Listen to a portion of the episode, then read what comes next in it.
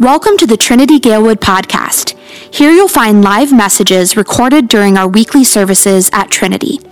We are a community that desires to look, live, and love more like Jesus. We're located at 1701 North Narragansett in Chicago and meet every Sunday morning at 10:30 a.m. We hope you enjoy this episode of the Trinity Galewood podcast. Would you pray with me?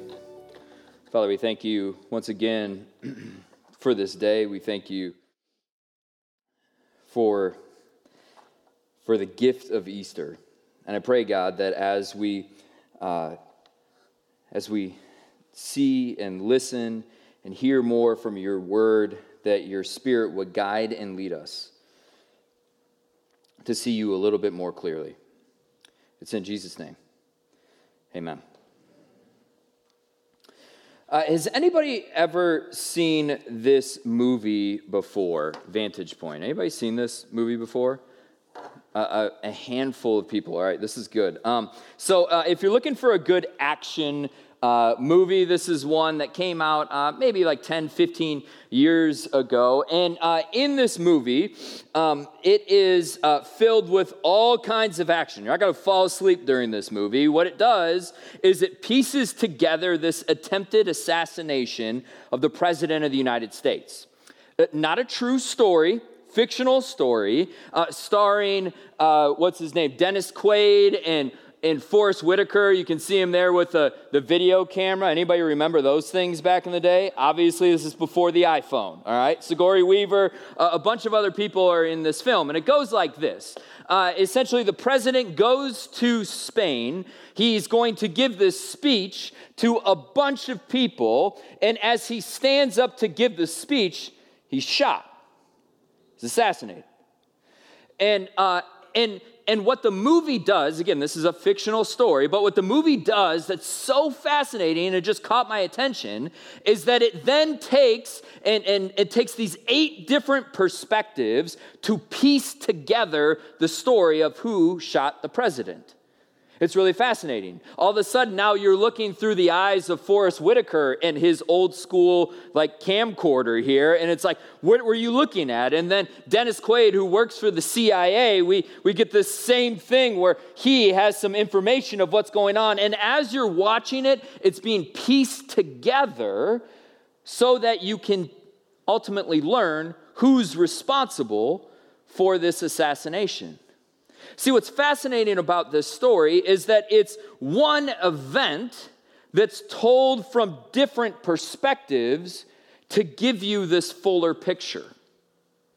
And, and, and, when I read the Bible, and my hope is that when you read the Bible, what we get in these first four books of the New Testament, we read that this is what the writers are doing that they are four witnesses of this one event that happened. This event that Jesus rose from the dead. And four different people Matthew, Mark, Luke, and John, some of which were firsthand witnesses, others were secondhand. They heard from somebody else, but they are giving you these details and information about how Jesus rose from the dead. And as a result, you and I, we are seeing a fuller picture of who our God is. Because if Jesus rose from the dead, it changes everything. If Jesus rises from the dead, that means that everything is, is different. And so today we're going to be starting this series called The Four Witnesses, where we are literally going to be looking at these four gospel writers, is what we call them Matthew, Mark, Luke, and John. You should have a booklet that looks like this on your seat. This is yours to take home and keep. But in this series, we could spend so much time talking about all the details and we could nerd out or rather, I could nerd out on all of these things about the details of Matthew and Mark and Luke and John. But I want to begin by this point why? Why even look in to these writers? Why even read accounts of this guy who rose from the dead thousands of years ago? Why does that even have any relevance or importance for right now? Because here's what I know you're maybe here because it's Easter and you're going to get a good meal when you go home. You're maybe here because you just want to wear a nice outfit and show it off to a bunch of people and say, Yeah, all right, I was seen and heard, all right, and, and now I can go back to my normal life. Why do we still read these accounts? Why are they important? Well, I love how one person said it, a guy named Thomas Merton. He said this He said, There's only one problem on which all of my existence, my peace, and my happiness depend to discover myself and God discovering me. When He finds me, I find my true self and I find Him. Do you hear what He's saying? He's saying that there's only one problem on which all of my existence, all of my peace, all of my happiness depend is in finding, or rather, God finding me. What Merton is saying is that if I want to find myself, then I need to know who my Creator is. If I want to find myself, I need to know who my Savior is. And I think this is a question that all of us are wrestling with. Why do I exist? Where do I get my peace? And where does my happiness come from? And what we believe is that that is found in knowing who our God is and what He has done for us. Amen? And so today I want to introduce you to Matthew. Matthew, this guy who was a firsthand account, uh, a disciple of Jesus, he had a firsthand account. He walked with Jesus in, uh, in all of the miracles and things that Jesus was doing. You can read his story in Matthew chapter 9 of how he was converted from a tax collector to a disciple of Jesus. In Matthew, if you were to take his whole book, 28 chapters, and, and read it, he is making this claim that in a world of broken promises, Jesus is the one who fulfills the promises that God has made to us. See, what Matthew is doing is, is he is this first writer that, that is making this connection, this bridge from the Old Testament before Jesus entered into the world to now. That Jesus is this fulfillment of broken promises. He is the fulfillment of the promise that is to come. And to do that, I want to just focus on some really important things for us to see here. I want to look at just the first page of Matthew's gospel account, and I want to look at the last page, and we'll give some like pieces as to why this is real, why this is beautiful, and why it's messy.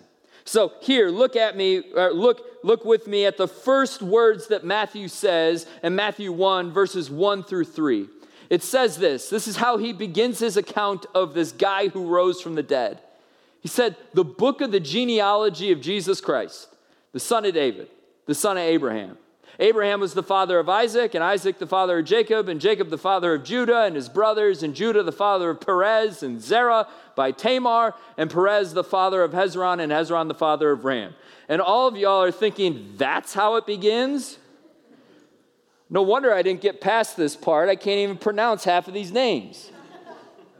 like, what is he saying here? What's he beginning with?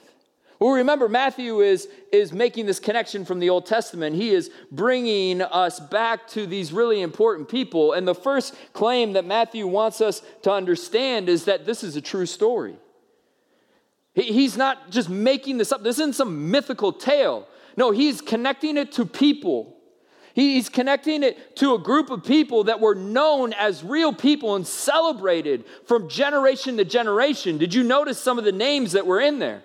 A guy named David. Ever heard the story of David and Goliath? Anybody heard that story before? Probably all of us, right? We love it as American people because we want to be David slaying Goliath, right? The, the little man taking down the big man. We love this story. And what, what, what Matthew is saying here is that David, that Jesus comes from this lineage of a king, David, who took down a giant. David was also known as a man after God's own heart. He was known as the greatest king in Israel's history, and Jesus comes from that line. He also, if you noticed in here, it says Abraham, right? That Jesus came from the line of Abraham. You can read of his story in the Old Testament early on that he was the father of many nations. He would be the father that everyone else would come from, that his, that his name or that his fame would be as beautiful as the stars in the sky. His descendants would be that large as the grains of the sand.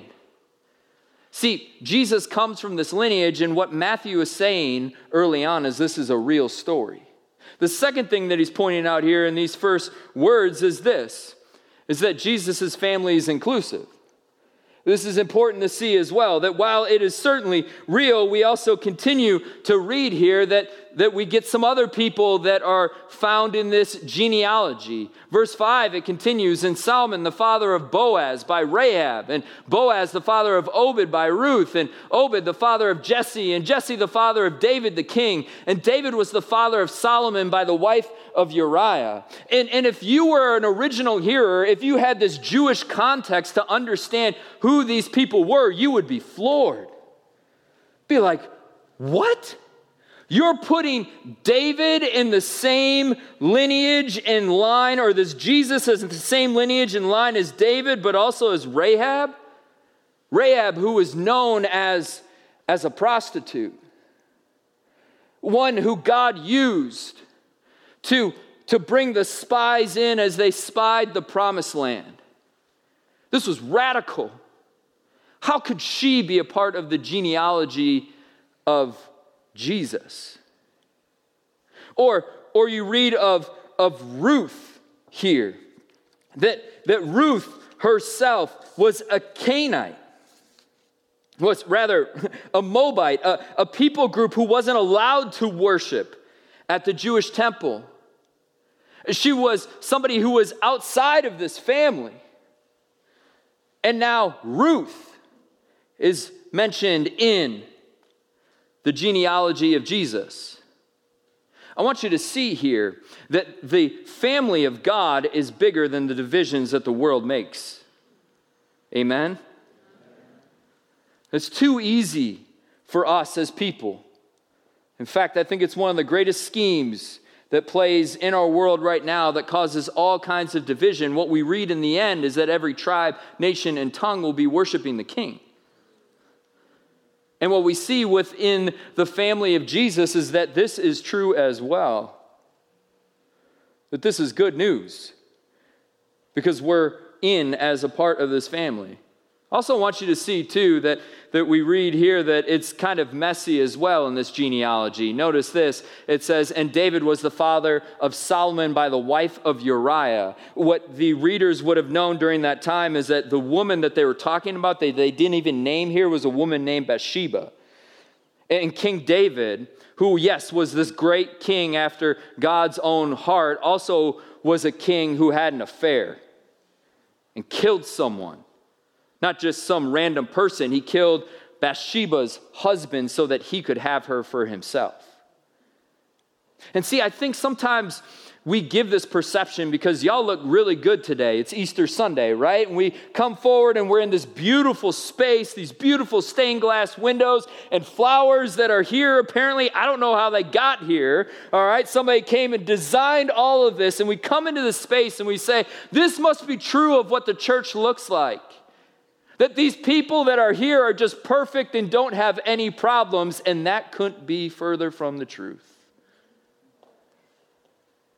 Because we can identify with this genealogy, right? We, as broken people, contribute as well. And so we see that not only is this a true story that Matthew wants us to see, that Jesus' family is inclusive, but the third thing that he says on the first page is that Jesus is faithful to his promises. Uh, see this in Matthew 1, verses 21 through 23. This is so beautiful. Early on, Matthew wants the, the readers to get this. He says, She, being Mary, his mother, will bear a son, and you shall call his name Jesus for he will save his people from their sins. And this took place to fulfill what the Lord had spoken by the prophet Behold, the virgin shall conceive and bear a son, and they shall call his name Emmanuel. Do you see these two incredible promises early on that are being shared? Number one, it says that, that Jesus is going to come and he will save his people from their sin. This is what we celebrate today. This is why we're here. Because our God rose again from the grave. He conquered sin, death, and the devil to rescue and to save. But there's another beautiful promise, the last thing I want to point out here, and it actually takes us to the last page of Matthew's account. Is not only does God promise that He's come to save and rescue, but He also promises that He is with us. That the God who came into this world to rescue and save is also the same God who has come and walks with us here today. Notice these last words that Tiffany read for us here in Matthew 28, verses 18 through 20. These are the last words of Matthew's account. And Jesus came and said to them, All authority in heaven and on earth has been given to me. Go therefore and make disciples of all nations, baptizing them in the name of the Father and of the Son and of the Holy Spirit, teaching them to observe all that I have commanded you. And behold, I am with you always to the end of the age. Jesus brings this promise not only that he's coming to rescue and save, but that he is with us. And so, what Matthew wants you and I to see in the pages that he is writing, that we still read thousands of years later, and this is just the tip of the iceberg, but he wants you to see that this is a true story with real people that is inclusive, that is an invitation. You acknowledge your need for a Savior, welcome to the family. That Jesus is faithful to his promises, and that God is with us in this journey. That's why I love this movie, Vantage Point. because what you see in this movie is an event that happened or was actually in the movie fake, but all these different perspectives that just give you a fuller picture so that you see. That was a weird timing. but, but what we get in the Gospels, in these four witnesses, are one story of Jesus, our God, who rose again from the dead. And in these accounts, it gives us a fuller picture of who our God is and what he's done. So you might say, okay, well, cool. What does that have to do with anything, or what am I supposed to do now? I'm glad you asked. There's a couple things I'd love for you to take from today. The first one is this I want to invite you that in the next coming weeks, uh, this is why we gave you this booklet, The Four Witnesses. Uh, we made these to be a guide so that as you read the scriptures or and as you take on a challenge of reading these good words about who Jesus is, this is intended to be a helpful guide for you I know firsthand that reading the Bible can be a complex thing to do. So, this is a gift that we want to just put in your hands as an aid to engage more deeply in the scriptures. The second thing is this I just want you to come back next week. It's a simple thing you can do. Show up again. Be here with us again as we engage and learn more about who our God is. And this is the good news. This is why we continue to read these stories of Jesus. They are beautiful because they are filled with a promise promise to rescue us from sin, death, and the devil, that has real, real consequences for us, that's beautiful, that God takes what are things that were dead and makes them alive, alive. And, and it is the good news that changes everything. Let's pray. God, I thank you so much for your grace and your mercy. And Lord, today we are so grateful for, for your resurrection, knowing that that changes everything. And so, God, I pray that. Uh, that as we live in a world filled with um, all kinds of questions, opinions, uh, yearnings to, to find purpose and meaning, I pray, Lord, that we would, we would hear your promises and your word. And God, uh, may we trust that you are present and that you are powerful mighty to save. It's in Jesus' name that we pray. Amen.